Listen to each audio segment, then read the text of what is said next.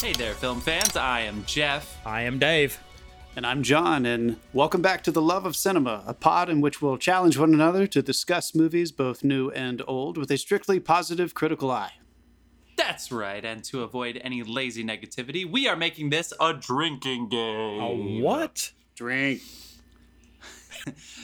Uh, negative criticism is absolutely allowed, but this is a positive criticism podcast. So if you Positive. hear this sound, that means we said something negative or stupid, and we have to drink every single time. Wait, we're doing this for stupid as well? Yeah, I added this last week, and I think it was very effective. That's what I think. I don't know if you got my new addition to the rule Well, books we're getting, here, but we're getting, uh, we're getting Didn't get the memo. yeah. All right, fin- finish out the intro here. Uh, just, change, just changing some of my notes. Uh, so, while I'm changing my notes, pour yourself a glass, join us, and give it up for the films we love, and perhaps a film that needs some love. This week, Yeah, that's That was a right. good We're going to be talking about fun. we're going to be talking about some films from the year 1973, which was a pretty pretty good film year. But we are going to narrow it down to three films. But first, let's kick it over to John for some shout outs. All right, as always, we're going to give it up to our beer sponsor. One day in the future, that bright, beautiful day, we're going to get to drink his beers again. I'm so excited. His name is Carlo. Carlos Barrozo. Give him a follow on Instagram at uh, C Barrozo Bar 2019. That's C B A R R O Z O B A R 2019. And as always, the music you hear on this episode and every episode is provided by the artist Dasein. That's Dasein, D A S E I N. You can find all the music for free downloads at soundcloud.com forward slash Dasein dash artist. All right, you guys. Yeah, 1973. So pretty pretty interesting year. Pretty interesting year. year in movies. Great year. Um, We're going to be talking about the highest grossing film of this year, but some others on the list include The Sting. Fantastic film, Rep Redford. You got American Graffiti, directed by the one and only George Lucas. You got Papillon. You've got The Way We Were. We've got Magnum Force. We've got Disney's Robin Hood. What's up? We've got another film we're going to be talking about. We've got Walking Tall, that did not star The Rock, and we've got Al Pacino in Serpico. We've got Natalie Wood in The Affair. We've got a ton of interesting, interesting films on the list. We have Mean Fucking Streets. This is a reminder to everybody that there will be some adult language used in this podcast, so uh, feel free to check your check your parental advisories accordingly. Anyway, the three films that we are going to be talking about, we are going to be starting with the highest grossing film from 1973 at the American box office, which is The Exorcist. The Exorcist. Ooh. and Ooh, I'm shaking apparent, thinking about it. apparently, uh, if you take into account inflation, it's the highest grossing R-rated film of all time. Is that does that still stand? Is that right?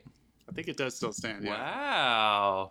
Shout out Linda Seven- Blair. Hope yeah. She's think they doing made okay. it for they made it for around 12 made over close to 500 worldwide jesus christ Yeah. So, uh, yeah, the a monster. The Exorcist, based on a novel. And then we are going to be talking about Bruce Lee's final film, Yes. Enter Enter the Dragon.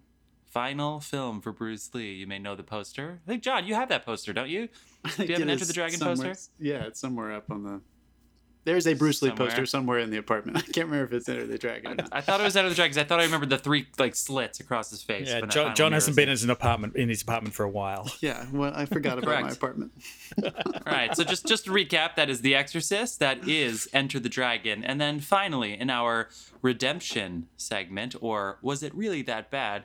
We are going to be discussing the first Roger Moore Bond film, Live and Let Die, which apparently is a theme song that they just recut for two hours over and over and over again. I saw the score for that movie. I have, and a note, like- it I have a note for this. it said, yeah, it said score, score. Uh, I forget if it's score composed or score. I guess it was score produced by George Martin. I was like, no shit, McCartney and George Martin working again. No, he just he just fucking produced one song, and then every like three minutes they just played the just like that. Okay, like, sa- save it. Save it for the end. Save it for the end. Okay, anyway, so that's going to be our Was It Really That Bad segment at the end. But right before we start talking about The Exorcist, we are going to continue with our segment of What You've Been Watching. John, what you been watching? what have I been watching? Uh, well, uh, I started watching some of those masterclass series. If everyone has seen the fucking advertisements for those, so I watched uh, Scorsese's and some of Aaron Sorkin's. So I watched uh, Yeah. Gangs of New York this week, which I hadn't seen in a Right. while. One of his controversial movies, and whether or not it's one of his best, it's definitely got some problems. But god damn it, Daniel Day Lewis is so good in that movie. um, I watched The American President, Bob Reiner, their second collaboration, Sorkin and Bob Reiner, and then I watched uh, Denny, Denny Villeneuve's Enemy, which is uh, the movie he made between Prisoners and Arrival, I believe, and Jake Gyllenhaal. Right. Really, really interesting. Probably the weirdest of his movies, which is saying something if you're into his stuff. I love him so much. Shout out. One reason I watched it is because uh, one of my most anticipated movies that's supposed to be coming out. It was supposed to come out, I think, at the end of this year. Uh, Dune. Danny Oh, yeah. Villeneuve is Yeah. making Dune, so hopefully they will push that back. I do not want them to release that when I can't see it in That- theaters. It's, That is not coming out anywhere but the cinema. Trust me. yeah, so I'm super fucking excited. Love his movies. Had a good time, and of course these three movies and Star Trek. Still pumping away with the next generation. loving it, loving it, loving it. Oh, yeah. How about you, Dave? Um, I actually uh, I caught uh, finally Jumanji: The Next Level this week. That's that's hit funny, right? streaming. It's it's funny. I, I don't know if it's as good as the first one, but I certainly enjoyed it. That's for sure. Uh, Yeah, I I, did, I did. I did like. Uh, it, it felt like everyone did their homework when they were portraying someone else. Yeah. So yeah. it was it was definitely a laugh. Uh, just uh, just today, I finally gave uh, X Men: Days of Future Past a rewatch because the first time I saw that was on a plane. so Uh, good. It's better on the rewatch. Yeah, I, I didn't Yeah. enjoy it on the plane. It's much better on the rewatch. And the, my, the best thing that this week, as far as watching something, I went to a drive-in at Greenpoint and saw a Oh, midnight, yeah. and saw a midnight screening of Evil Dead. Shut up. That's awesome. Yeah, that dude. looked really cool. That It looked was really cool. amazing. I highly recommend it. Drive-ins are back, everyone. Drive-ins are back. And Drive-ins you, great. yeah, you drive Fuck in yeah. and they park all the cars, and you can get out and sit next to your car, and everyone's like six feet apart and social distancing and on doing all the right thing. Um, Still telling you it's a- guys they gotta do it's- the- It's a fun night if out. they could if they could hook up fucking Bluetooth so you could bring your own fucking headphones and hook up like drive-ins are all the way back in. No technical sacrifice at all. You could still have a wonderful experience. yeah. Yeah. Yeah. Anyway, if my Sony's, if I can connect my Sony's, like I mean, Yeah, these guys I'm totally had there, they dude. had ex- Or they your- had ex- your they car had speakers. exterior they had exterior speakers too set up. Right, right, right. How did you did you did you drive in? Did you rent a car to go do that? Did you? No, I went with friends. Oh, sweet. God, that's so Yeah. cool, man. Did you go with our crew, our horror movie as- crew in Astoria? as- oh, absolutely, yeah. And Yeah, uh, as nice. as uh, as tradition entails, we packed as many people in that damn car as we could because it was a per car cost. no worries. We just have to sit here for two hours inside this Yeah. car while we watch this. Oh my god. Hats off to my wife who went in the trunk. Honestly. No, she didn't. No, no, she didn't really. I can't back that up. She doesn't listen anyway, so I can say what I want.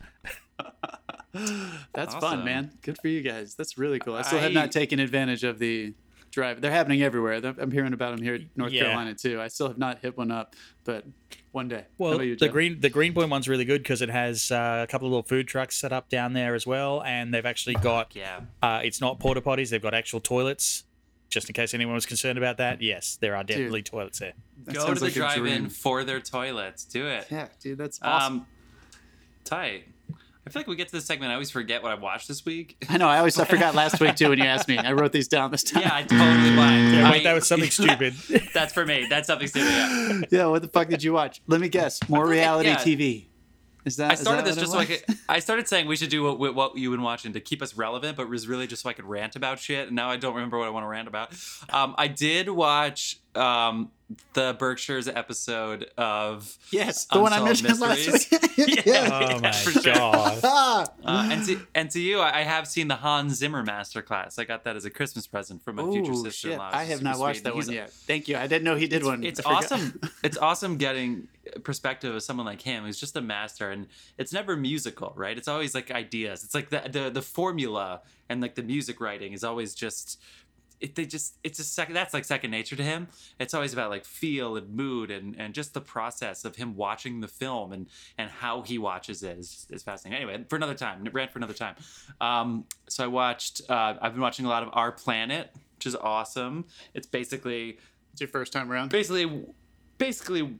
Well, I mean, I've seen all the Planet Earths and stuff, but this is my first um, Our Planet, I guess. Yeah, is this that is it's the called? Netflix version, It's right? a giant fuck you to client climate deniers. That's basically what it is. Anybody who denies climate, that's Richard Attenborough saying, "Fuck all of Dude, you." have you gotten- years? You should be shamed. We should carve into your face that you are a climate denier. Jeff, have you gotten to have you gotten to the walrus episode yet? The walruses. Um, is that shallow waters by any chance? 'Cause yeah, I'm, when I'm in that one. I'm in it right now, so I haven't Oh seen it. I just God, finished the dude. dolphins in Oh uh, my Key West or in, in the. the end of this episode is gonna break you, dude. Like, oh no! The I hope everyone walruses, gets the message because when you get to the point where Attenborough's pissed off enough to give you the finger, you fucked up. the dude. first planet Earth was all about. I think it ended with. By the way, um, you know, this planet's probably only sustainable for about a billion people top. So like, you know, we're over that by about sevenfold. So like, you know, we should make some changes. and then Planet Earth two, and then there's like life with Oprah, and there's just we're- enough people, enough. Um, I forget what else I've seen, but I'll, I'll just keep it there. Some Netflix. no, that's good, I dude. think I, I, anyway, um, yeah, good stuff. We have Tenet coming out s- next weekend, right? So we'll see. Maybe We'll I, have don't, I don't think it's coming out next weekend. I don't think he's going gonna to, be and a- I don't think he should. Yeah. No. a week before they're gonna pull it. Yeah, I, I would say What? so. I mean, they've I mean, into, they've run into trouble in China as well. Um, it technically at the moment under the China's rules can't screen in China because they've limited their um, movie length to two hours in the theater. And this thing's almost three, of course, because you know, Right. and uh, so it effectively cannot screen in China at the moment. That's the second biggest market. They're not going to release it in China. Then I don't think they're going to release Wow. it here. Yeah, I don't. I, I feel the exact same way. I think if they, when the Asian market went down, I was like, "There's no way this is gonna be coming out." That- And a lot of our major cities, you know, we're walking back reopenings here. Like, movie theaters are a part of that. Like, why? Who are they gonna? Who's gonna see it? Right. Damn it! Right, I know, right, right, but right. but I'm ready. I'm ready to go see it whenever the fuck it comes out. Hopefully, hopefully I'm- I'm ready to release go. it Yeah. Yeah. yeah, me yeah, too. Um, and um, the Last Dance is on Netflix for everybody. I highly recommend that. It's the Michael Jordan documentary that was on ESPN Plus. It's on Netflix right Ooh, now. is that That's on that Netflix video now? that Is that what I, I Actually, I'm kept seeing? mad that kept hearing advertisements for Yeah. that during the daily. Is that right? Or during uh? Oh, is it in the daily? I, skip, I I ad skip. I'm not gonna lie. I, I don't know about the daily. Uh, anyway, okay, let's get to our podcast for today. Yes. What a week! So excited. We have to kick us off, The Exorcist, 1973. So a little context for everybody. I think everybody kind of knows what it's about. William Friedkin, the director of this film, two years before, directed The French Connection, starring fucking Gene Hackman, Roy Scheider. I remember seeing this with John. We were freaking out about how good this was. We would pause scenes and just like rewatch like 30 second moments where there's not even any dialogue. We were just blown away. Fantastic, famous um, train sequence. It's just so it is so well done. One of the best um one of the best follows because it's kind of like spy like he's tailing somebody. Um, and one of the best like tailing sequences I've ever seen in a film in The French Connection. So William Friedkin, 1971. This is right after um, the studio system was like about to go belly up, and so directors had basically autonomy to do whatever they want, and he could do anything he wanted. And he decided that he wanted to direct the adaptation of this William Peter Blatty novel, The Exorcist, about uh, a demonic presence invading the a, a little girl and the dialogue. It, it was just so grotesque. People were just like flabbergasted and this movie became the, the highest gro- as we talked about one of the highest gro- grossing r-rated movies if not the highest rated r-rated i'm slurring already awesome awesome awesome film linda blair sorry that you'll always be remembered as the girl who peed and ruined the dinner party but ellen burstyn Damn it, Linda. ellen burstyn max von sydow i mean just Yeah. incre- incredible all the way around won a couple oscars who who wants to go first with their thoughts Dave, you just watched it, right? I did. I did. I, I watched it today. That's why I'm drinking beer a lot at the moment. Uh, it's, it's it's a it's a movie that will fuck you up. It's uh, Mm. I, I the funny thing is like when you haven't watched it in a while, you don't remember uh, that like there's more to this than just a possessed girl. Like there's a whole mythology that leads up to it. So I'd Yeah. forgotten all about the opening of this film, and I forgot how beautifully it's shot. Uh, like Mhm. when they because this is we're talking the 70s where they couldn't CG this stuff. They went to Iraq and shot this stuff. Like the whole Mhm. intro of the film is shot in Iraq. And I thought I started the wrong film. I was like, was- shit. yeah, Fuck. it I was like, I, damn it, I rented the wrong movie. And didn't they? Didn't they? Uh, that was a they shot that after the Yeah, it was after they were done. After filming, and it was a yeah. it's a British crew, right? Because we still had bad relations with them, so he couldn't go over there and shoot it. So they got a British crew to go film in Iraq. Um, Wow. sort of. They uh, they also had to teach. They had to have uh, a certain amount of Iraqi crew members to teach them filmmaking at the time as well. I believe. Wow. Uh, that was the that was the contra deal that they made, and good on them. They may have. Who knows? They may have kickstarted the Iraqi film industry, Wow. which is great. Interesting. Um, I'll tell you what though. Watch like one thing I did notice is that like because these films are from the seventies, it's a different technique they use, and it really gave me a reappreciation of the zoom lens. Because like some of the zooms they're doing in The Exorcist are ridiculous. He's got to have like a 100, 200 millimeter zoom lens on that thing, and he's just coming in across rivers to a building, or you know, right into people's faces from miles away and stuff like that. Yeah. The same thing with the end of the Dragon. They did like a lot of like zoom Yeah. cinematography there. Like in, in that case, it was a particular style, but like the Exorcist has these like massively slow zooms that they're doing. Especially at the just- beginning. yeah. Is that like the the bigger zooms in the beginning? the- is that you're talking yeah, about the- when they're in Iraq? Uh, and also the transition That one in yeah the beginning of Georgetown. Yeah. when Yeah. it goes into her house across the bridge. Yep. I mean, there's also Yeah. tell, talk talk for a second. I want to hear you. Technically, um, isn't it true that with long telephoto lenses, they tend to be a little softer around the edges, so they have this kind of insulating feel as you move in, as opposed to a push in, a dolly in, with a regular larger size lens, right? A little bit. I mean, the the thing that fascinated me is like as you zoom that thing in, your exposure is going to drop. Right. So like some they've got someone on adjusting exposure on that zoom at the same rate they're like zooming, maintaining constant exposure because like you didn't have DaVinci Resolve back then. no, Like your your yeah your color timing was a whole different damn thing. You had to get that shit right. Uh, this whole fucking movie was practical, right? Like it's crazy when I was. Yeah, oh, yeah. I was thinking the same thing. Like Well, I the think they reached refrigerated set. Yeah. Oh yeah. That, that was I a mean, fifty. That was a fifty thousand dollar piece of equipment to keep that set down to like thirty degrees. just so, so we could could see, see some the good breath. breath. Yeah. Unbelievable. Oh, I mean, just just some I know, good. but breath. like they've released a whole heap How of behind the scenes about stuff. Uh, oh yeah, it's, it's uh, don't get me started on some of the stuff. Like this, this is a like I did make a note about. This is like an old west style production of associating like associated with this film. Like they had injured actors. They had the set cooled to thirty degrees to make breath visible. The directors fired guns next to people's ears to give them a, fright. Um, he slapped. He, literally he slapped- slapped, he slapped the, the guy. who, yeah, the guy And- who plays and- the other priest. and stole a whole shitload of music and just put it in his movie and like they were fighting lawsuits for this thing years later it was like Yeah. this was the like the last of the yeah i'm a director i can do what i want kind of mentality i think Yeah, and after, certainly for after him. this, uh, there's like when that well i think when the studio model went out like the independent studios started to really clamp down on that sort of thing. So it wasn't as like out there wild west so i'm going to do what i want. Have you ever read the book? i have not and i think i might after this because from what i've heard the book's even worse. Um, yeah, but like to to give my opinion of the movie, it's it's a really slow, ominous burn, and then it starts to roller coaster up and down. Like you get a little bit to feed you, then you get a little bit to feed you, and then it just it's just all in, like you go over the cliff. Um, you heard the reports of people fainting, obviously, um, when it was first released. They had like paramedics out. That was uh, the, there's a very very well done medical procedure she undergoes that is quite uncomfortable and. I just want to say the performance in that scene is phenomenal because I was squirming. I had to look away once or twice. no, I mean that was one of those. It's kind of like when an animal gets hurt on screen. I was like, is she okay? Yeah, just I know she's like- acting, yeah, but yeah, is she? Like she's like, like, 12. okay, like you, you go to a, yeah, you go to a movie now and you see people get stabbed and people have arms off and cut in half and you're like, yeah, you got crushed, whatever, you know, like a little girl with a needle going in her neck and you're like, oh, this is oh, it's too much. yeah. I mean, And yeah, so they did it really well. She did that really well. Uh, what they they won for sound, right? So this was back in the day when there wasn't sound Yeah. editing and sound mixing; it was just sound. And um, Yeah. the two the two edit, the editor and the mixer, they won. And I feel like it's you know it, sometimes it stands out in obvious ways, like all the weird sound effects that they do and the way they mix.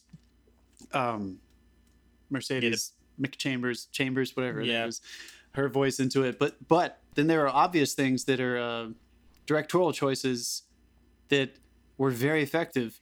Oh my god, that old MRI that they were hooking up to her, that Yeah. loud, Oh my god, that's horrifying. Yeah. terrible, awful, disturbing. That's a horror film on its own. I mean, it really is like real life fucking horror. Let's just show it.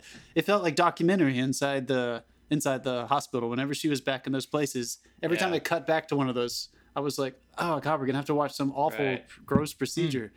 Yeah, even Yeah. even like the infamous vomit effects are so Right. well done. It's like you're half the time you're full front on camera and it's just coming out of her mouth and you can't tell. And that's in the seventies. There's, there's no CG in this. That's a practical Yeah. effect that's so well hidden. And I read up how it was done and I'm like, wow. Like it was a very, very complex arrangement that involved almost like not being able to close or move your mouth for like hours on end. Jesus. Yeah. It's crazy.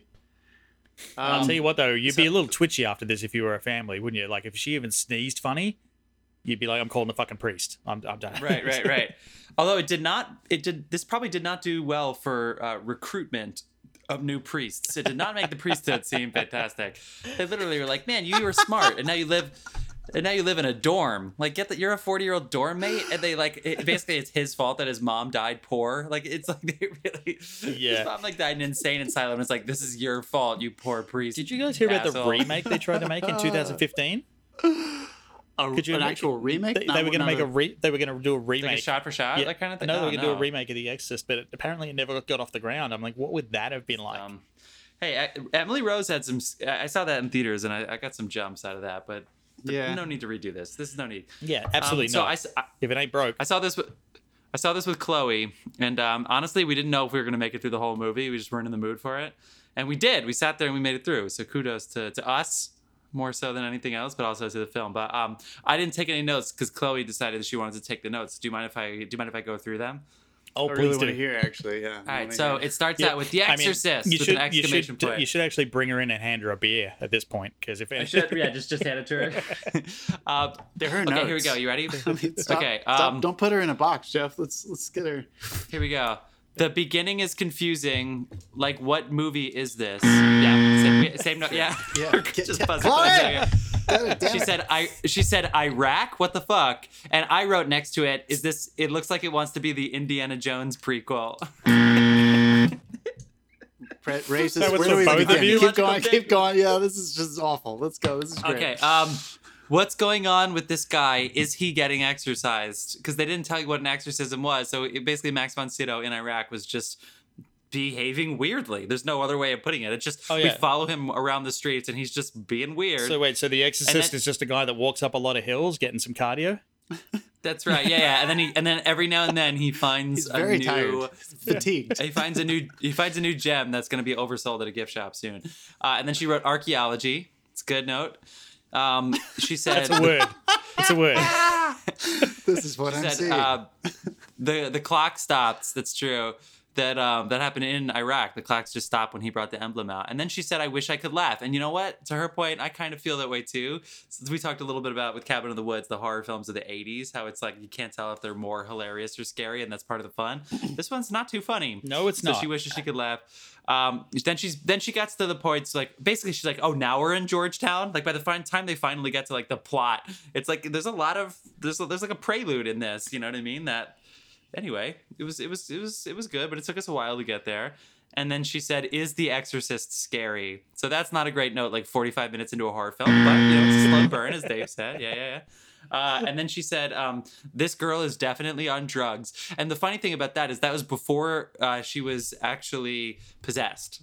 So Linda Blair was on drugs before she was possessed.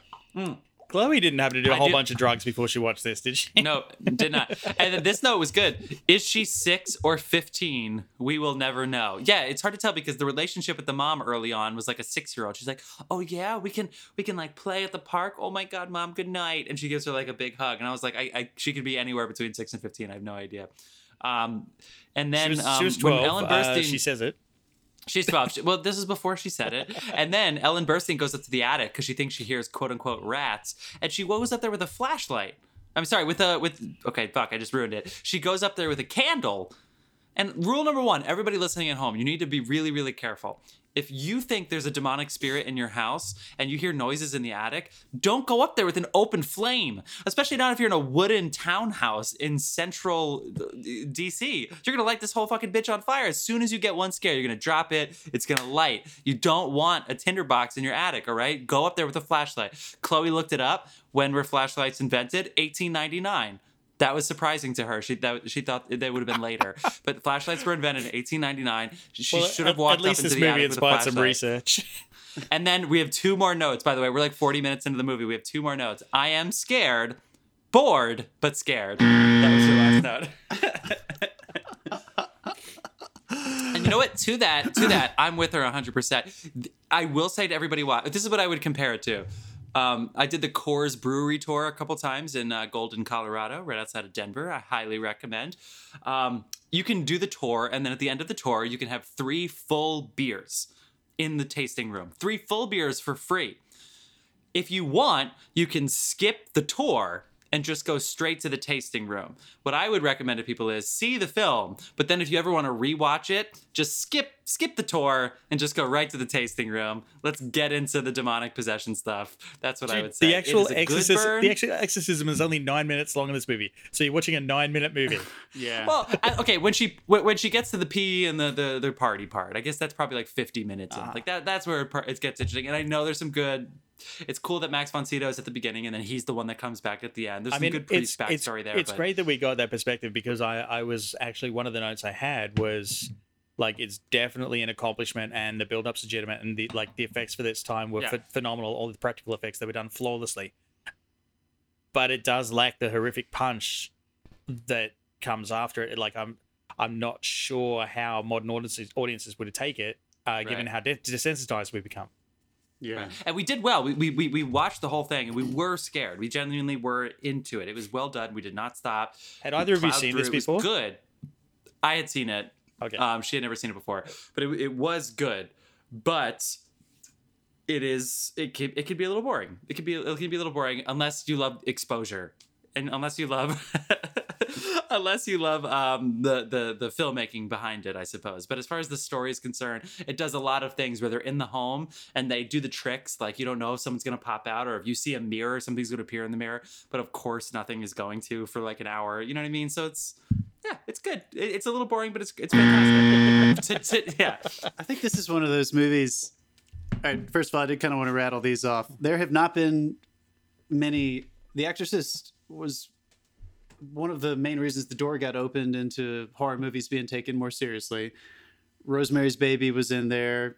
Something Jekyll and Hyde back in like 30s. Then you have um, what Jaws got some rec- serious recognition. Silence of the Lambs obviously nailed it. Six Sense, Black Swan, Get Out. Jaws. um, Jaws So- actually Godzilla. Jaws actually apparently wouldn't have been made if it wasn't for The Exorcist.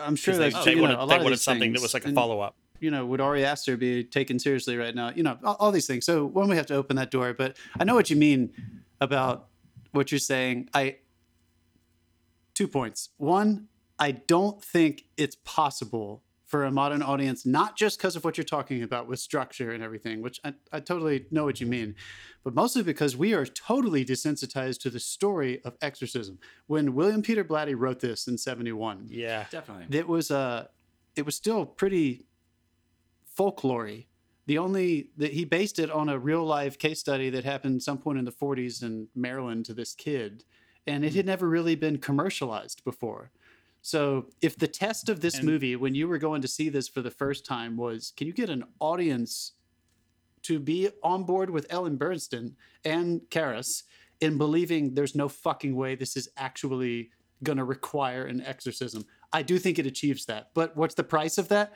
The price is that it's not going to be as much fun for the rewatch because the exorcism takes so long Yeah. to get to. I mean, So- that's the. They almost made them change the title when it was released because uh, their argument was no one knows what an exorcist is. Yeah, and honestly, I think you know, I I was thinking when I was watching this about why Silence of the Lambs. You know, what what lessons did it take from it? You know, is from the book and this. I've read the book of The Exorcist as well. Um, the book's even worse, you guys, with, with what we're talking about. It happens at the Yeah. very end and then it's fucking over. It takes, you know, a few hundred pages to get to it and then it's over in like five pages. Um, so the burn, it feels like the story is like trying to get us in the same headspace as these people. That I do agree with you. That is something that I think would have worked really well before the age of rewatchability with video rentals and everything. If you had never, Yeah. if you were just lined up to go watch this thing, you would be on the edge of your seat by the time it actually happens because you had never seen anything like that. But we're, you know, we're pretty spoiled nowadays. Yeah. Like we want Yeah. the gore. we want to know what this horror movie is going to do within the first 10 or 15 minutes. We at least want to see the first kill or something like that. So even though Regan pisses her pants, and even though you start hearing the rats in the attic, um, yeah, I, I don't know. I mean, it. I have to watch this as a time capsule. Now, if you allow yourself Yeah. to do that, it's fucking brilliant, and I do think it lives up to exactly what it's supposed to be. I just don't know if you can say a general title about this film anymore as the best horror movie of all time because it's it's it's encapsulated Yeah. in a period that doesn't really respond to the way we think of horror movies nowadays, and because Yeah. it has dominated an entire subgenre of horror, exorcism. Yeah. Even I mean, I'm trying, I- Jeff, I'd- tell me, I'd Emily it- Rose. I'd give. Emily Rose, she shit hits the fan within like ten. Right, she's like on a date or something, and like shit starts going crazy for her. It happens quicker. Yeah. It happens quicker. Yeah, yeah. And then they introduce the, the other supporting characters, as opposed to this, where Linda Blair is like the sixth important character they introduce in order. Mm. Like if you're going sequentially. Yeah, Um, fun fact: Did you read the IMDb trivia on some of this stuff? yeah. Like, did you get to the bit where there was like a real life serial killer On the yes, he's on the set? he's- The, he's the, the X-ray tech. Yeah, with the X-ray techs. Yeah. He was he was uh, yeah Paul Bateson. He was uh, suspected of doing the bag murders in 1977 through 78 New York. it's actually why Friedkin ended up making Cruising. Yeah,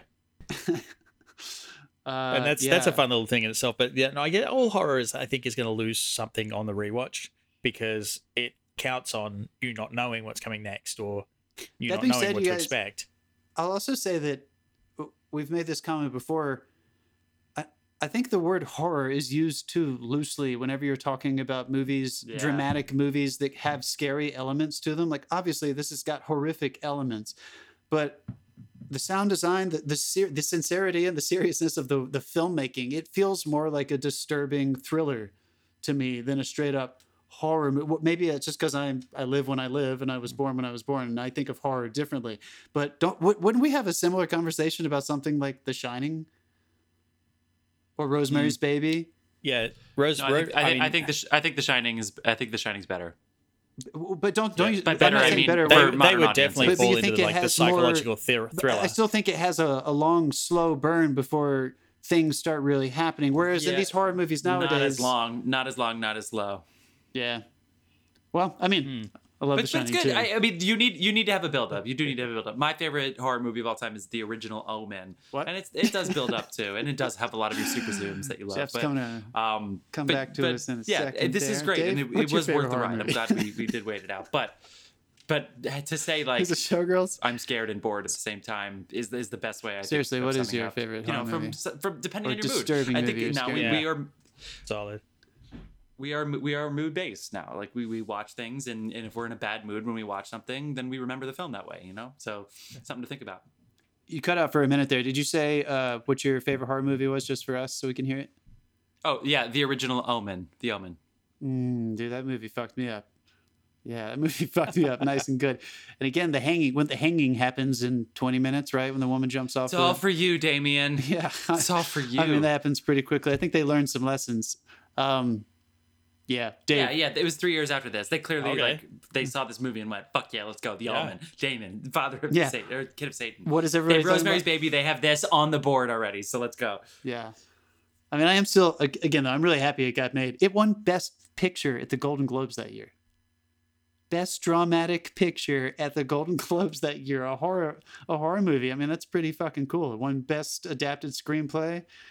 I mean, Yeah, it's the first horror film to be nominated for Best Picture. Whenever a genre film can get in and be taken really seriously, that's always some kind of achievement. So, Actually, we, we you know not to talk too much about the Oscars, which come up on the show because it's hard to not put that in perspective when we do these time capsule years the way we're doing them. But um, Ellen Burstyn was nominated for her performance. Um, there are a lot of perfor- there are other performance nominations in this too. Linda Blair as Best Supporting Actress, yeah, I think she might have even won the Golden Globe. I can't remember. Um, that doesn't happen with horror movies anymore, and so I don't know what happened because in many cases a proper horror film requires performances that are larger than life. I'm thinking of Toni uh, Collette. Toni Collette, dude. I mean, she Like- should have won that year. That's just I mean, in Hereditary, honestly, the best, some of one of the best performance moments I've ever seen in the past, or at least in the past ten years or whatever, is, and if you've seen Hereditary, she's off screen and you just hear her yelling. Yeah. Do you know what I'm talking about? When you look at the boy's face, and Everything she and does in then that she's just screaming She's when she's and it's like but I, I don't know why Linda Blair gets the, All right, the well- well, okay, Linda, so- Linda Blair and Ellen Burstyn but so it kind of ties back into what we're saying like as much fun as we have I'm, I'm not disagreeing with you guys at all as much fun as we have with more modern styles of horror movies where you can kind of laugh at it as well what do you lose with that?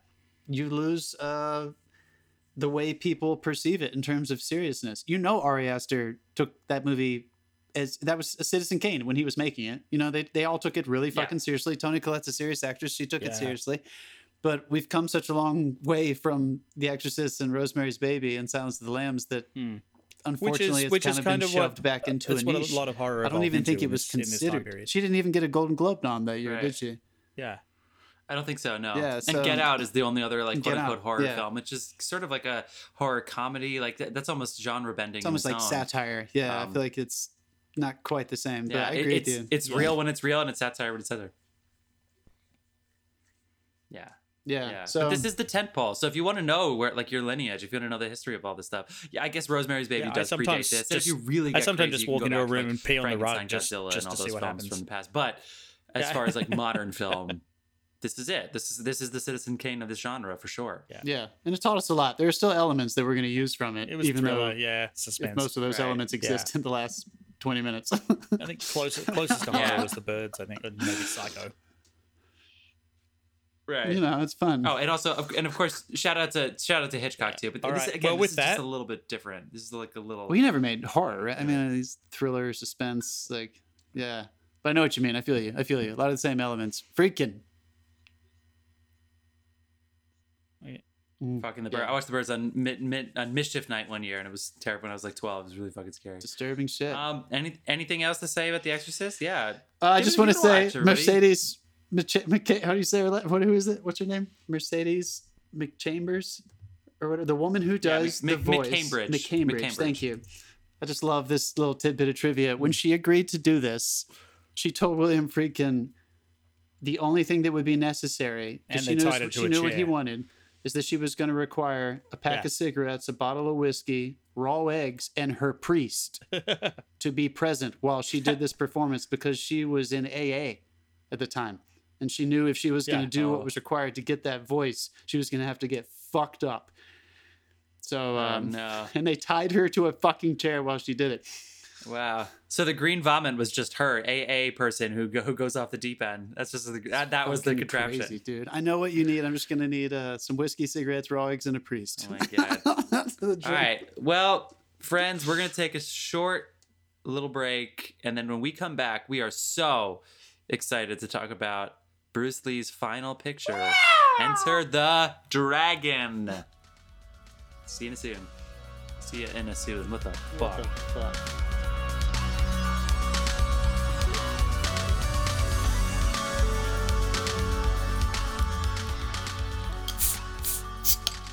And we're back.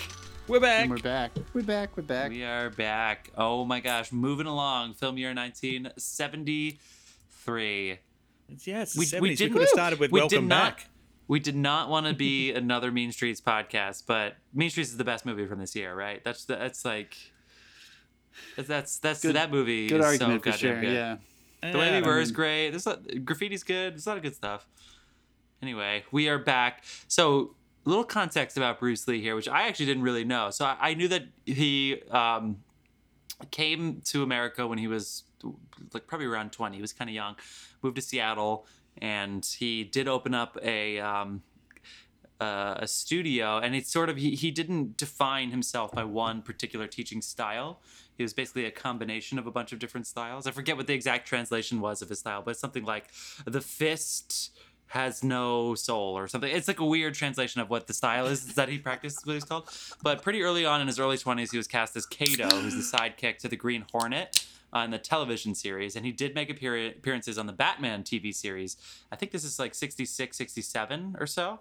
Um, so, you know, about seven years before this film came out. And then 1971 is where he really takes off with the film something about the boss shit i'm, I'm blanking on i'm blanking on the name it's uh the the big boss sorry that's what it was the big boss. And then very, very quickly, he had his own studio. He has Fist of Fury, which comes out. He has The Way of the Dragon, which is his writing, directing, producing baby, co starring Chuck Norris, who he met years before. Years before in the 60s. Uh, yeah, um, Bruce Lee and Chuck Norris, I guess they had met at like a, a competition um, where they must have been in different weight classes or different styles or something, and they you know shook hands and became friends. So they were they were working together on that film, and then Enter the Dragon, uh, not written and directed mm-hmm. by by Bruce Lee, although he did all of the fight sequences. In fact, in the script, it said, "Here is a fight, will be choreographed by Mr. Lee." Like it's just yeah. like nothing even written down by this, but he, he did all. He directed he directed the pre-credits fight, like the the very first fight.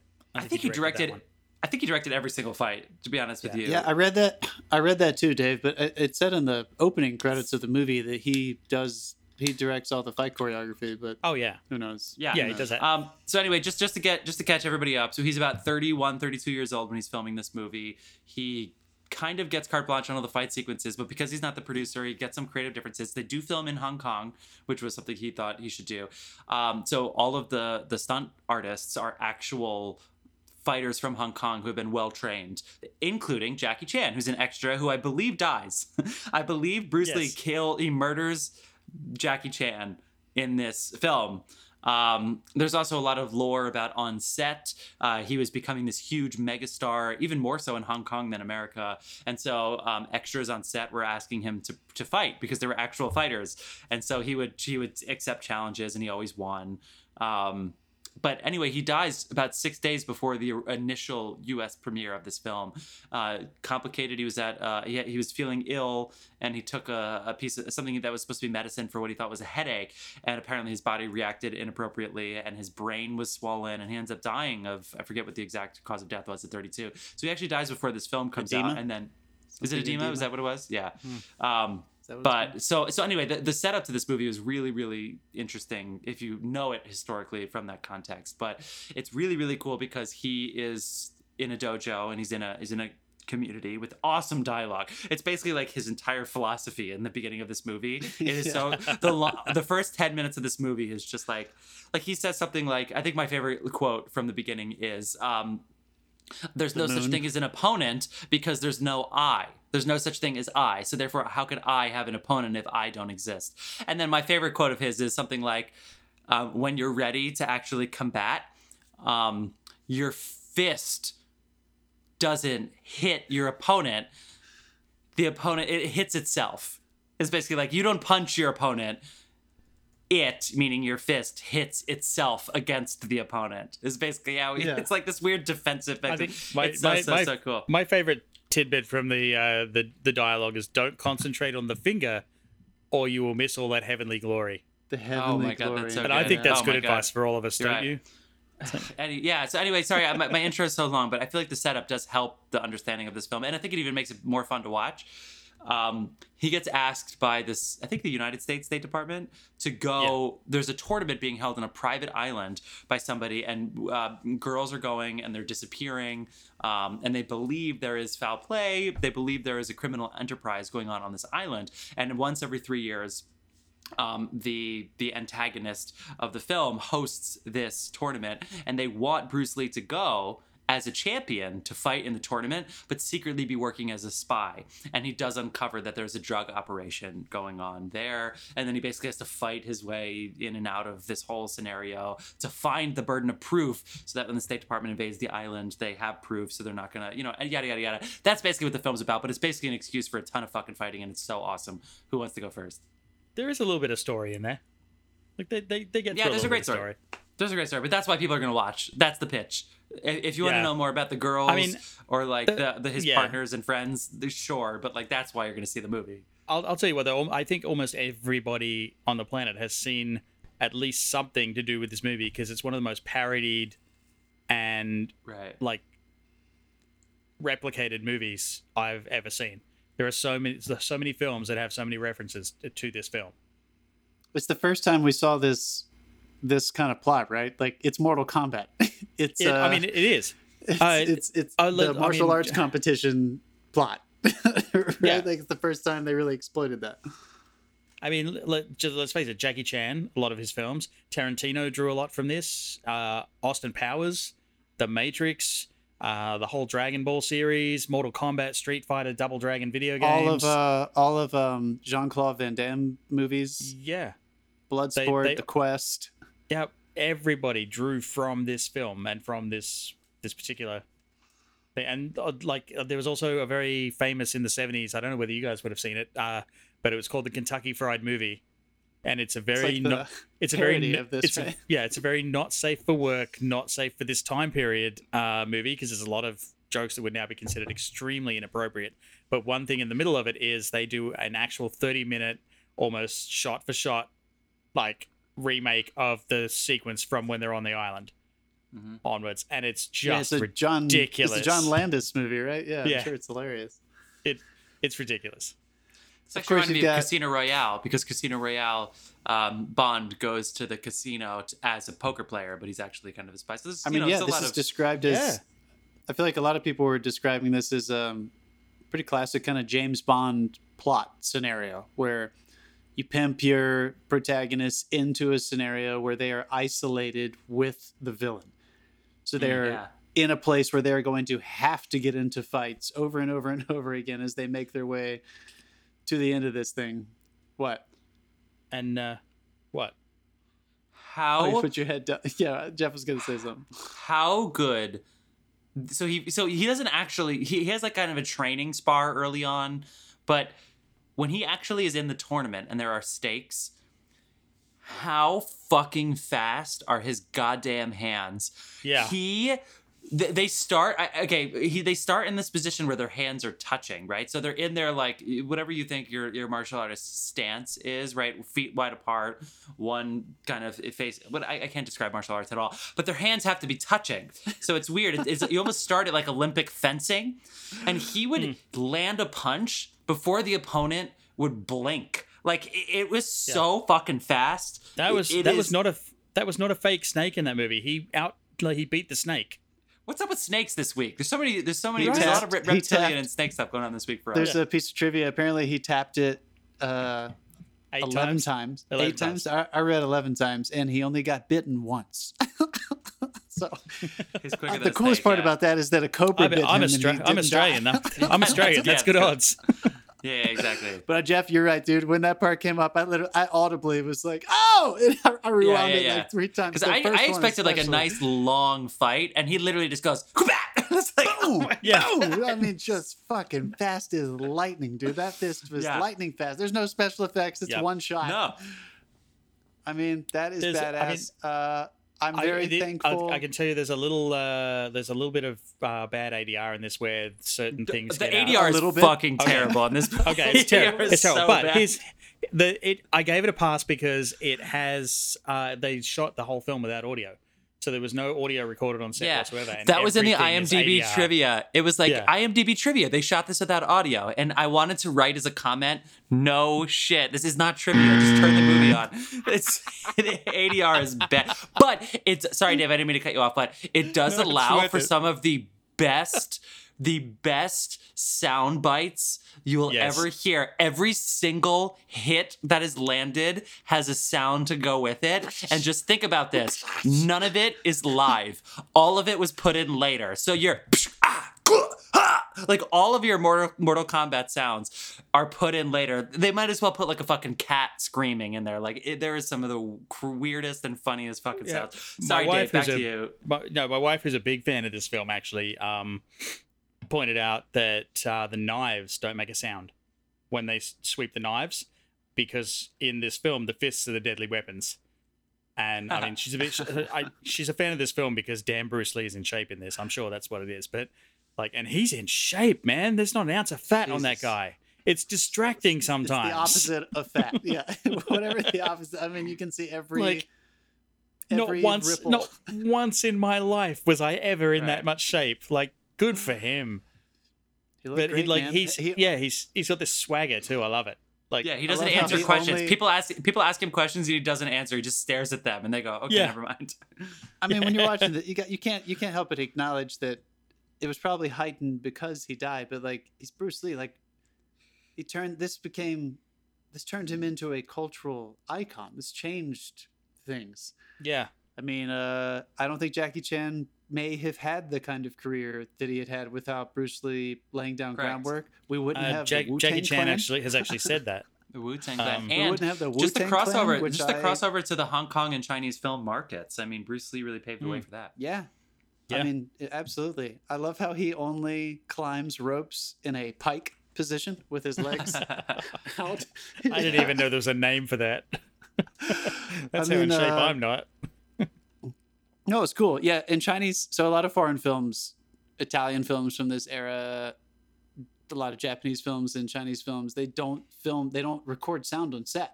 It was like Right. America Hmm. in the 30s It was and all 40s. Like, outdoors literally anyway. Don't would have even been try terrible. Because they shoot on location so much. But even 90% of this movie was shot in studios in Really? in China. There were only a few exteriors when they were outside, and most of those were actually in the Hong Kong harbor from like back in the day before all the high rises exist. Well, also some so- of the, some of those guys didn't speak English either, so they were mouthing yeah, the English guy words. who plays yeah, the guy who plays Han. yeah. Somebody would just say the one line at a time to him off screen in English, and he would just repeat his best guess at what those sounds sounded like, and then somebody dubbed Oh my it over afterwards. The guy who I dubbed mean, it over right. is the that guy from the Gremlins. What's the name of that? What's that character Oh. from the Gremlins? Like the I old can't Asian his name. guy? Yeah, He does the voiceover he's for in Han. everything. And we Um, haven't talked about we- it yet. I gotta throw it out. Hold on. The music is Yeah. awesome. Yeah. I mean, so funky. I don't know why they did Yes. that. Lalo Schifrin. Guy did the Mission Impossible music, Rush Hour. Jeff, I know you love that shit. I do. I do. Uh, he's got. I mean, it's so funky. So Yeah. it's also it's kind of no surprise to me that it's not just Bruce Lee, the uh, the martial artist who inspired a whole new movement of uh, getting into physical shape. Uh, there was a huge martial arts surge in the 70s and 80s. Chuck Norris and Akeem Olajuwon, Hmm. not Akeem, uh, Uh, what's his name? um, Which Kareem was, Abdul-Jabbar. which was inspired by Kareem this Ab- movie. Kareem Abdul-Jabbar. Um, yeah. but also musically, like you can see why hip hop artists took Yeah. this not just the Wu Tang Clan, but like there's such a there's such a unique tie there because of what Layla Schifrin did musically. I can't I don't understand. Yeah. This movie was extremely 70s, wasn't it? like, Oh, like, definitely. Shamelessly 70s. Even as much as the movie we'll be talking about after this. Like I thought it was equally 70s. The guy who plays who's the white guy in this? John Saxon, is that his name? John or- Saxon. Yeah. John yeah, that's exactly Saxon. right. I mean, apparently they were gonna kill off uh, Williams, the the the black guy, the real tall black guy. Um, he was supposed to live, and then John Saxon's agent was like, "No, no, no, no, he's not gonna die in this movie." So they literally just made them switch roles so that he would be alive at the end. They shot this on a super, I mean, super, his, super his low agent, budget, sound- less his than agent million sounds like a dick too, because like Saxon turned up thinking he was the star of the film. I mean, doesn't that just again seventies? Doesn't that just sound like some Yeah, dirty, it- it weird, fucking weird deal and, Jim, from the and Jim seventies? and Jim Kelly was said black actor who's fucking awesome in this movie. He's a fighter. He's tall. He's he's got swagger out the wazoo too. Yeah, John Saxon. I, he could have died. That would have been totally fine by me. But I guess the He subplot had- with the debts that he has, because early on they, they let him know that he has. He's basically in this tournament to like live or die because he has a lot of. He, he can't go back to America because he has so many debts. His life is going to be in jeopardy, so he needs to win. Um, and so you know, there, there's that underlining story. I, I wish they gave Jim Kelly that storyline. That would have been really cool because I like that character better. But you know, I, seventies. I, I'd like to bring so- it around. I'll tell you what though, the, the cinematography on this, um, I was really impressed with, because there's not a Yeah. single shot that's not interesting or aesthetically pleasing in some Oh way. yeah, Like they've thought about this, like, and some of those shots were complicated for a 70s So- setup. Like, yes, especially You- the mirror sequence. oh, the Yeah, mirror that whole mirror sequence was sequence. the mirror sequence was like the the setup for that is just fucking awe inspiring. Like, oh, you we I mean we've shot in a room with a mirror. Everyone's shot in a room with a mirror. It's it's fucking impossible as it is. And they Yeah. went and put like you know a thousand mirrors in this fucking place. Yeah, how did they? Yeah. I mean, it's amazing. In a way, I wonder if it actually ended up rescuing them. You know, I wonder if they had the mirrors in such a place that it appears impossible, but really, it actually made their lives very easy because they had so many mirrors. I think it's just two setups, and they just shifted shifted a touch. Like, yeah, honestly, that's what Yeah, I that think had too. be it, yeah. There's that one. I, I love Yeah. that one before they go. The first room that he turns around into with the, the final showdown, before they get into the mirror room, there's one shot where he kicks the shit out of what is clearly a dummy, and it Yeah, yeah, dummy yeah. moves like lightning in front of the camera, like out of frame. Oh my god, that made me laugh. And of course, you're just waiting the whole movie for him to give him that giant Bruce Lee flying kick, the Liu. Kang from Mortal Kombat. The, I mean, you're just waiting for mm. it. He fucking nails that guy. How did those people? He does it twice in the movie, where somebody like flies like ten feet in the air. He really kicked the shit out of somebody. There's no way that didn't actually happen. Yeah, I mean, I'm curious he's- how many stunt guys got hurt He's, on this. he's very precise. Well, Jackie Chan copped Jackie Chan the did get face, but hurt. Yeah, um, Jackie Chan gets hurt all the time though. So you know, Right. Yeah. um, I that guy wipes Chan him. That guy wipes him. himself out on at least every film. Like, Well, let's be bless him, real. This thing had a 850 budget. Yeah, and it grossed 50K. over 40 million dollars. Yeah. in the seventies. Also, also the soundtrack went gold. Went soundtrack gold, sold over 500,000 500,000 I think it sold more than whatever Beatles album was out that year. So it's funny. I, so I was Yeah. I was watching this, and Chloe came around. She said, "Is this isn't this the music from Halloween?" I think she was saying, and I was like, "What?" She's like, "I've heard this music before," and I was like, "Honestly, you probably heard it from this." And she was like, "No, it was definitely in a horror movie." They, and I was like, "I bet you it's been ripped off a million times, legally or not. Like, I'm sure it has. It Mm. is. It is I mean, honestly, awesome. rap artists, the, the hip hop world has taken these beats like crazy. I mean, this shit Also- just gets redone all the time. really interesting about first of all there's great cat acting in this there's a great cat actor i will say Yeah, Good there's a for cat um, oh, there's a but it's a literal save the cat moment. I oh don't know yeah whether it was, this, I don't know oh. whether ah. this is where the term is invented, but it was a literal save the cat moment, which is a script writing technique when I you think want Cat someone to People. I think Cat Well- People was when that came in. No, no, no. This, I mean, it's an actual script writing technique where you have you have your hero do something nice, or you have someone you want the audience to identify with do something good to make them identify with them. It's it's called the save the cat moment. And this one just thought, you know, fuck it, we're gonna do it literally, and have him literally save a cat. It's so good. And also, um, there's um something else that's really interesting is so so I was looking at so this is Enter the Dragon, and Bruce Lee also has the film um oh my god The Way of the Dragon. Bruce Lee was born in the year of the dragon, in the hour of the dragon. In Hong Kong, He's the So, dragon. which He's is which dragon. is apparently an it's apparently an ominous omen, but it makes total sense. Best Bruce Lee quote of all time. And if you, you need to see the you need to find this, find the audio clip of him doing this, and this will be stuck in your head forever. This is like his this is like his quote, and it makes total sense after seeing or before seeing this film. Empty your mind, become formless and shapeless like water. When water is poured into a cup, it becomes the cup. When water is poured into a teapot, it becomes the teapot. Be water, my friend. It's a great Bruce Lee quote. It is a great Bruce Lee.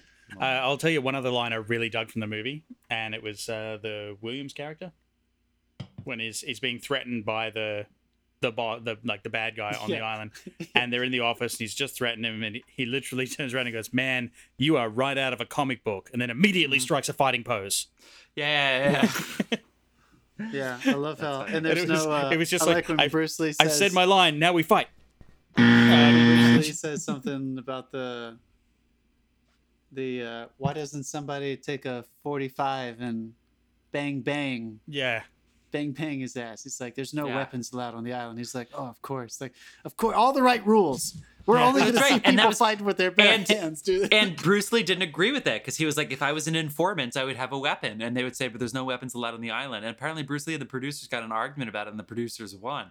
So honestly, kudos to the producers because I think that makes it better. I do. And another thing to remind our friends listening who may be watching, I hope you plan on watching this movie or any, any Bruce Lee movie, but definitely this one, is um, uh, blanked. Just blanked. I just lost it. Wait, he.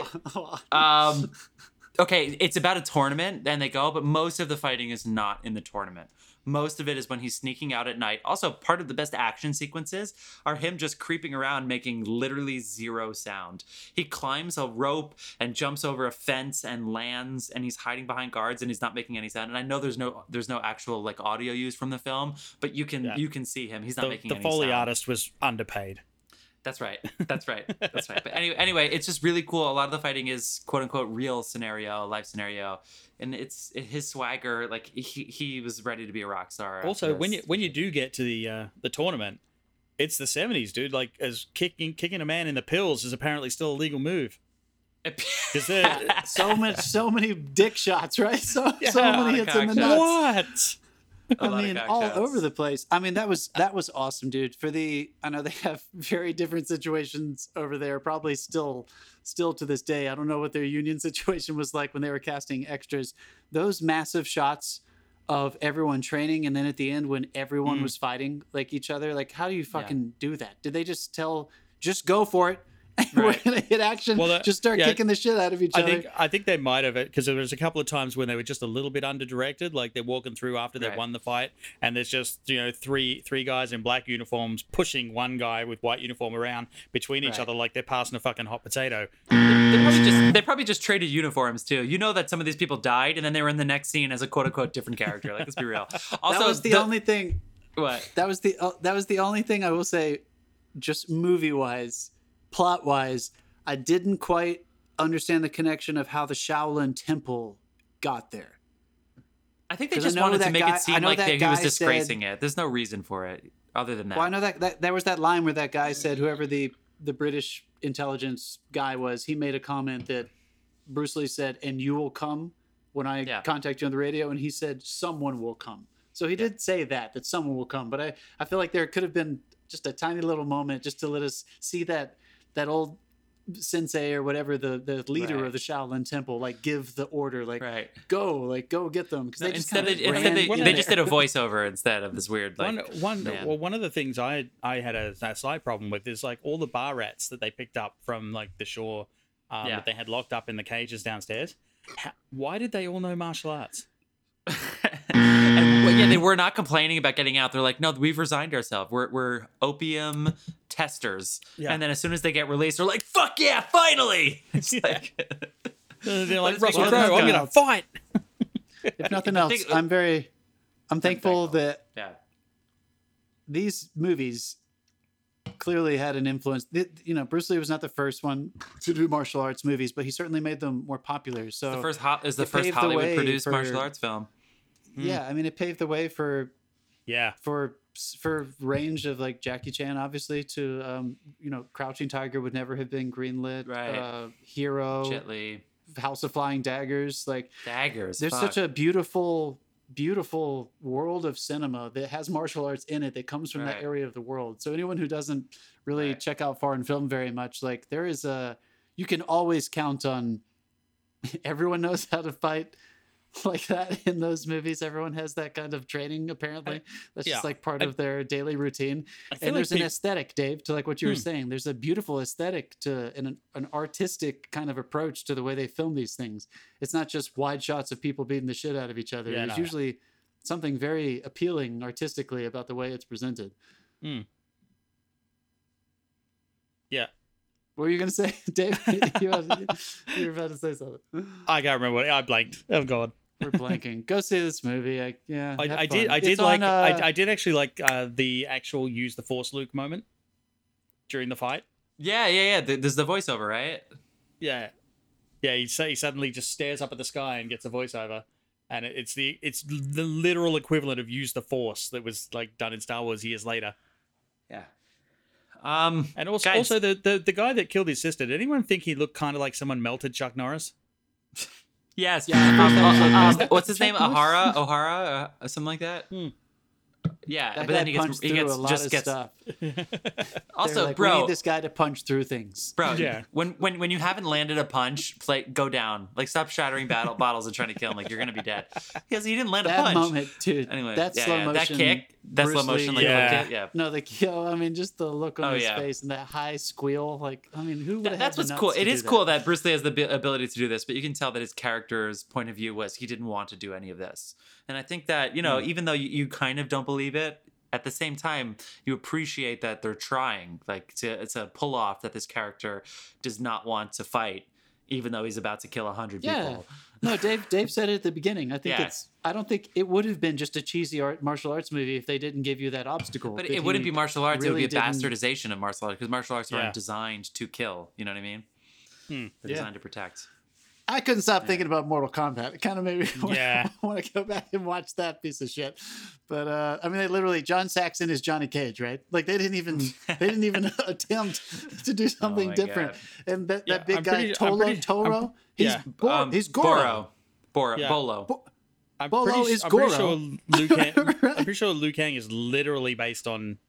Like he is Bruce Lee, literally yeah. Bruce Lee. Yeah. I mean, they, I mean, come on. Um, So anyway, Dave, we got to pick a new year for next week. I hope it's something Oh. recent that's on Netflix because I'm tired of renting all these movies. But let's see what happens. we only had to rent right. one this week. Wasn't Enter the well, I, Dragon? don't, I don't have HBO on- now yet because I'm pissed off at Why? HBO. That might because I have HBO regular. oh Dude, no! can- Dude, it, it worked. The sign in worked, Wait, bro. the sign in worked. Yeah. Okay, Google- breaking news, Google your- everybody. Google your for anyone, wait, wait, hold on, wait. For anyone who's listening, because I didn't know this either, I had Only to on figure your it out on my own. though. Sign in, uh, sign in on your phone or or your mo- or whatever your device is, and then if you're watching through some kind of Roku or Apple TV, it will recognize your phone on the same network and it will Oh. open it up. Fuck. But you have to Two use of your TV on subscription God on a mobile device. That's why I was Fuck. confused. Anyway, damn it. so So- it's on HBO Go Max. So is The Exorcist, I believe. Yes. Fuck. All right. So next now next year for next week is gonna be HBO Go Max. Sorry, go Dave. Whatever, man. Who cares?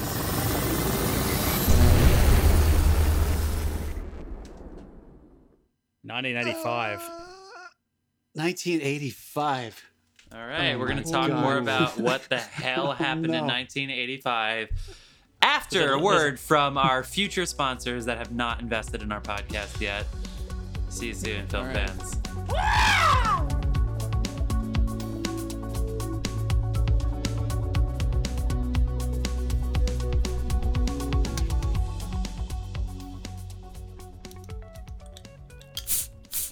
And we're back. We're We're back. Back. Oh boy, There was, 1985. there was a smooth, seductive 70s, and we're back there, Jeff. Thank Oh you. my yeah. goodness. oh my gosh. The film year 1985 is going to be our year next year. We're talking about Back to the Future, Brazil, Out of Africa won a shit ton of Oscars. You've got The Color Purple. You've got Unfinished Business. And Whatever we that picked- is. We picked none of those. And picked Yeah, one we're not those. talking about any of those actually. my fa- one of my favorite movies that I saw with John at the film forum, Ran, Kurosawa's last film. Another Amazing. one that would have been good to talk about for another Mm. pod. St. Elmo's what we're gonna be Fire. talking about. Oh. All right, Silverado. Okay, at the end of this segment, we are going to announce what we are going to do next week. And even though it was terrible, we are not going to do a chorus line as our redemption podcast. It's, we just we just don't have it in us. Yeah, no one have it. no one should ever be that drunk. Although we have to admit, well, we'll say this again next week, but the world found out who Daniel Day Lewis was this year, 1985, the year that A Room with the View and My Beautiful Laundrette came out in New York City on the same day. Welcome to the world, DDL! Oh, ah. But for right now, we are going to finish our 1973 podcast with the redemption film. Was it really that bad? And our redemption podcast today is going to be focused on Live and Let Die, which is something you may have forgotten was an actual movie because you know the theme song written by Paul McCartney and his wife, Linda McCartney. It's one of the best theme songs ever. The first Roger Moore Bond. James, wow, James, James, Sean Connery turned down five and a half million dollars, which is equivalent to about thirty million dollars today, because he was tired of it. It would have been a seventh one. He didn't want to do it anymore, even for thirty million dollars. I don't know about you. I think it would have taken the thirty million dollars and bought a villa in its Italy, but it's just me. Guys, we have Jack Lemmon, Jack Nicholson, Robert Redford, Marlon Brando, Al Pacino. We've got people making movies. oh, I was like, What's what is going on this with movie. this? So Live and Let Die comes out, and it's like, wait, but we have Roger Moore, and you know what we're gonna do? We're gonna throw him in Harlem. This is our yeah, and then maybe a little bit New Orleans. Let's see if people still think this is the same Bond. Yeah. this, mo- this All right. movie, come on, tell me, tell me this movie is not I'm Monty kick it off. Python does Bond. This movie I'm is gonna- yeah. Monty Python does Yeah. Bond. buzz him for that. Yeah, let's lead into it right now. This is my favorite Bond music introduction with the opening sequence. If, I think it's my Yes. favorite one, and it's my least favorite Bond movie that I've ever seen. That's me for that. I uh all right, let's just can we just get it out in the open at the beginning here? Let me drink real fast. No, that's not a James preemptive Bond- drink. James you Bond- still have to drink when you get buzzed. No, no, he, Ja- he drank. He drank. I just buzz. drank. James Bond movies are tough to watch nowadays. Like they always Dude, made me a little we don't uncomfortable. Need, come on, we don't we don't need the hate. No, mail, no, no. right? Fuck you. We mail. have got to acknowledge that. How many times did it's he walk up behind fest. a woman? He walked up behind every woman that's in that movie, put his hands on her, turned her around, and like kissed her. Like it, so, Oh, there was a don't, little bit don't forget. of like, don't forget the reassuring well, pat on the butt well. on the boat. Like, yeah, you've Yep. done a good job. yep. So Yeah. we can we can move past that. That, but, like, turned that my stomach a little bit, but yeah. So It was a little just, weird. Just, Just, there's there's a warning. yeah, just knowing that it was Roger Moore too. Like they didn't handle it very delicately the first time they were handing over it to a new actor. So it wasn't like you were used to this guy, that particular human being, like acting like that. You know he's James Bond, but I don't know. Um, I just didn't. I thought it was really devicey. I thought that they were. I appreciated that they. I liked the villain's turn. Like I kind of liked how they were operating in multiple places on planet Earth. I liked that it all really just boiled down to drugs and money in a more like you know, logistical approach to it wasn't about the voodoo, it wasn't about the magic. Like I was glad that they kind of dropped that about halfway through so that it was more about how this businessman was making it happen, but I don't know, I just didn't uh Y- You know, it, the was so in the formulaic. in the original book, it wasn't heroin; it was gold. He was going to flood the market with gold, and they like a- it to heroin. to change it to like a resource economy to like try to Yeah. turn it into a resource. Well, and then economy. and then and then in. Enter the Dragon, it's opium. So what is up with drugs going on in 1973? What's, is what's that is happening? that when the the, war on drugs bro. started? it's the seventies. no, Like the war on drugs? Oh yeah, it was Nixon. You're right, it was. And then and then then Nancy Reagan took it up yeah, a notch. yeah. Anyway, anyway, I don't know. Can you guys tell me are are Yeah. are either of you huge Bond connoisseurs? I I thought I was to be honest with you I've, because I've watched a a lot of them. I've seen a lot of them too. Okay, so to I- answer, tell me this then, because I'm I watched my fair share of James Bond growing up whenever the marathons came on. Uh, I've probably seen Roger Moore way less than I've seen um, the the other main ones, Pierce, Sean, Yeah. or Daniel. Uh, I don't think I've ever seen the fourth or fifth guy. Who are the other two? No, George Lazenby Lazenby? only did one movie. Yeah, he only Didn't did one movie. And it's good. It's a pretty good movie. Um, in His Okay. Majesty's Service, I think. In His Majesty's Secret Service. Yeah, yeah. yeah. Um, are most Is that, of and that's the, that's the one that was shot by another studio, wasn't it? yeah. Yeah, Yeah, it, was, it, was it was- it was a giant It was not a. Bro- you, it's yeah. the only non-broccoli film. Yeah. So are most so are most of the Bond movies the same movie? What? Come on. I've No, said no, this about being- Mission Impossible, and you guys gave me so much shit.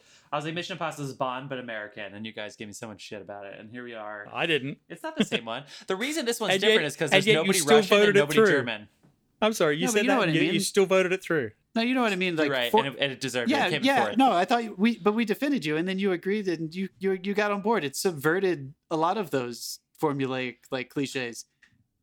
Is this Are we, is in, this are we in an argument right now? I can't tell. Is this what? Are we in Is an this- argument right now? I can't even tell. No, wait. We're we're always a little bit in an argument, but I can't find. I, I can't tell if the formula. Because I, I can't. I was trying to remember the last time I had watched one of the Sean Connerys. Because obviously, if this came like right after it, did the latter Sean Connerys or the initial Sean Connerys were they all the exact same formula? Bond is existing somewhere. The exposition of of M or somebody coming to him telling him to do something. He gets involved in a skirmish and then gets wrapped up into it. He meets the girl. Yeah. And there's you and eh, like I mean they they're known as Bond girls for a reason. They usually start on the villain's side and come across to his side. Yeah. It's it's entirely formulaic every single time. It's the same thing. Except So why got did this- There's no So why- M. This is the only movie that M didn't appear in. Or Q, sorry, Q. And it's Yeah. just so annoying because he only gets one gadget, which is this watch. Give him some fucking gadgets. Come Yeah, on. Yeah, they just yeah, I mean I don't know what the decision was. And yet the- the, villains had plenty of Yeah. them. Like almost every fucking prop in this movie had a microphone, a camera, or a gun in it. Yeah, those fucking voodoo things. Also, I'm pissed off at the stunts in this. The stunts were trash, which is funny because you have boat crashes, you have plane crashes, and then you have like this little voodoo doll that like shoots a girl, and then later you see her like lying dead, and you're like, she, she's running. So there's a girl who's running. So picture a girl running, and then all of a sudden you see a little voodoo doll head that like shoots a gun, and then you just see a girl on the floor. fucking It's like dead. I could have Yeah. made that in my I could have I could have made that in my like college dorm room. Like how did that mm. happen? No, seriously. But then this but then this movie has like a plane sequence where cars and planes and, and a boat that goes on land. How many times did a boat just hop land? Man, it just literally went from like the from like Yeah. the lake to the ravine over went through a wedding ceremony. So apparently they really wanted to incorporate humor into this movie. I don't know why they failed, but like they really wanted to put something funny into this movie. And you know what's not very funny is a bumbling, idiotic James Bond who's out of place. That- that- that- that's how the movie started. No, some of it's good and some of it he's suave, but he like he's getting totally played by this Harlem hmm. crew. Also, you could tell. I mean, yeah, there's like is the first Bond like interracial kiss. There's a lot for like non-white casting in this. Apparently, you know the the even though they were on the quote unquote villain side with Bond, it's never quite so simple. Like nobody's ever pure evil or pure good. So there's a lot of complex characters. Um, a very diverse cast is is really really interesting that way. lowercase then they make- C's. Lowercase C's, yeah. But then they but then they make they make these jokes where they're like, "Gee, I really like your disguise," and Bond's like, "What disguise?" And he they're like. You're wearing a white face in Harlem. And it's like, really? This is where Bond is going right now? It really feels like an SNL sketch. It's like James Bond is poor in Harlem. And it's like him like bumbling around in Harlem with this with this crew. It, it's just it's it's Yeah. it, it was really strange. Now, some of the action sequences are really cool. Bond is Bond, but it's missing a lot of the stuff. It's it's it's missing a lot of the stuff. Now, Roger Moore did make Moonraker. He made Octopussy. Yeah, I've seen those. He has yeah. great sidekicks like Jaws or mm.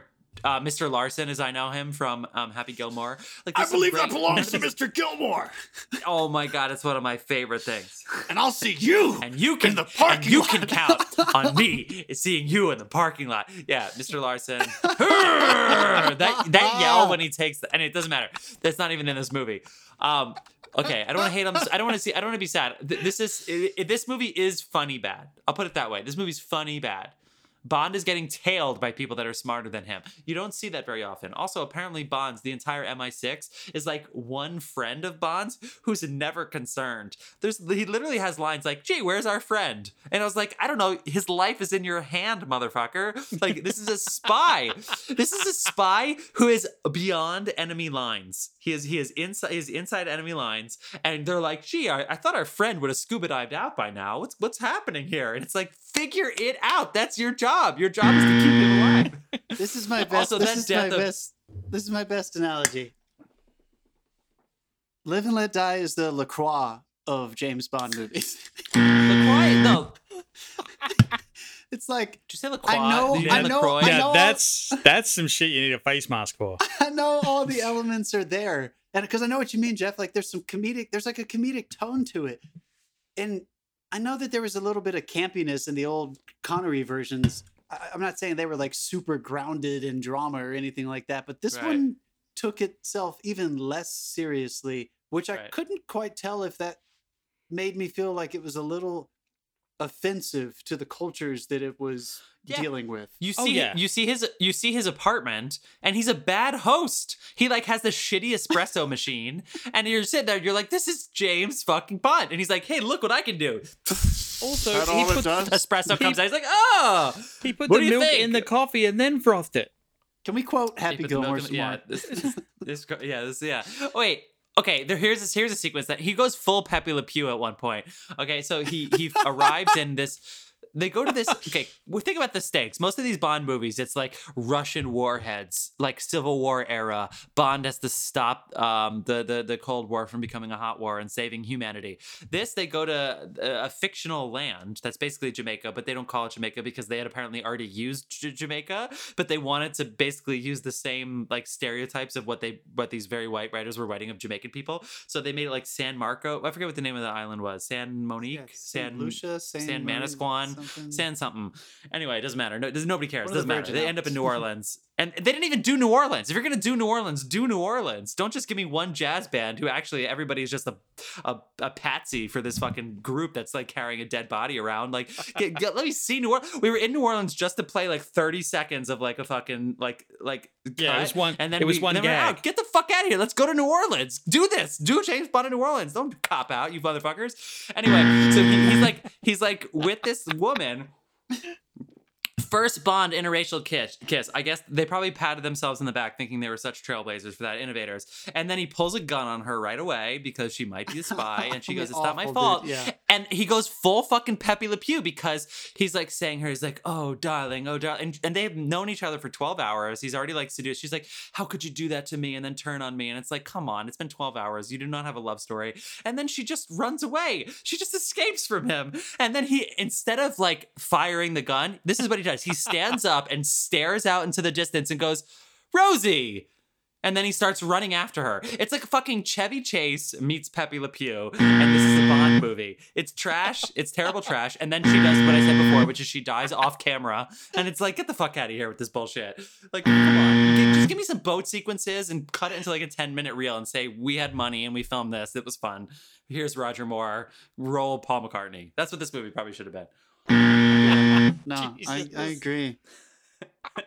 Dave, what do you think? Yeah, that line that line bothered me. All right. I I mean I, I made a few observations. Um it- like it starts off with with an agent being killed by the um Oh yeah, we didn't talk about Baron, that. Yeah. the Baron Samedi character. Um and he kills him by basically threatening him with a fucking rubber snake and holds it to his face and goes ah and the like and the guy reacts and like you look at his cheek and there's no marks there. I'm like how fucking sharp were the snake's teeth? It didn't even leave a mark.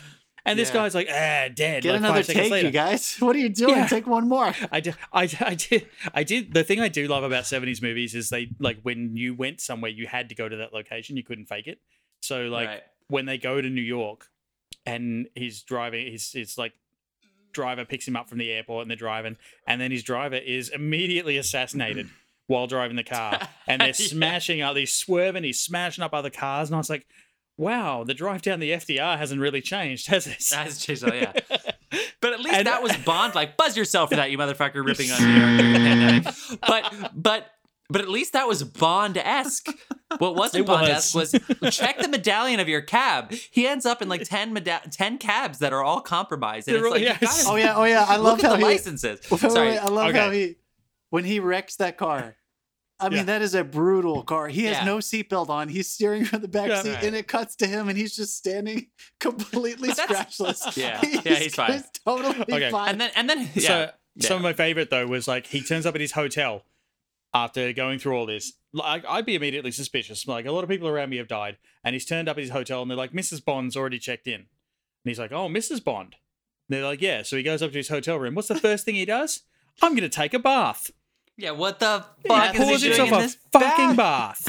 He hasn't even he hasn't even like checked the corners. He hasn't scanned the room. Like nothing. He's immediately Nope. like gonna which put which himself in a then vulnerable. which bath. then leads to and wait till you get a load of this leads to fucking trained assassin snakes. Assassin Trained snake. I know. assassin snake. That was cool how he handled that snake. I mean, I don't know, you Oh, yeah. guys. I yeah, mean, it's I think I'm also just after us praising Mission Impossible so hard. I, I hadn't seen any of the Bonds since we watched all those Mission Impossibles, and I think it just kind of made me think back to everything we were saying that was why we love the Mission Impossible so much. I feel like until Daniel Craig, until these reboots, they didn't even try to make you care about Bond as a human being. It was Mm. just the fun, which is fine. Like I'm totally down for having fun. But again, this one felt like it was starting to trespass into an uncomfortable place just because if you're gonna try to introduce the first black Bond girl and have an interracial kiss and having an- the whole villain and the society around them be mostly in black islands or a black neighborhood in New Orleans or New York, and you have this tone and this style, it it felt a little offensive to me.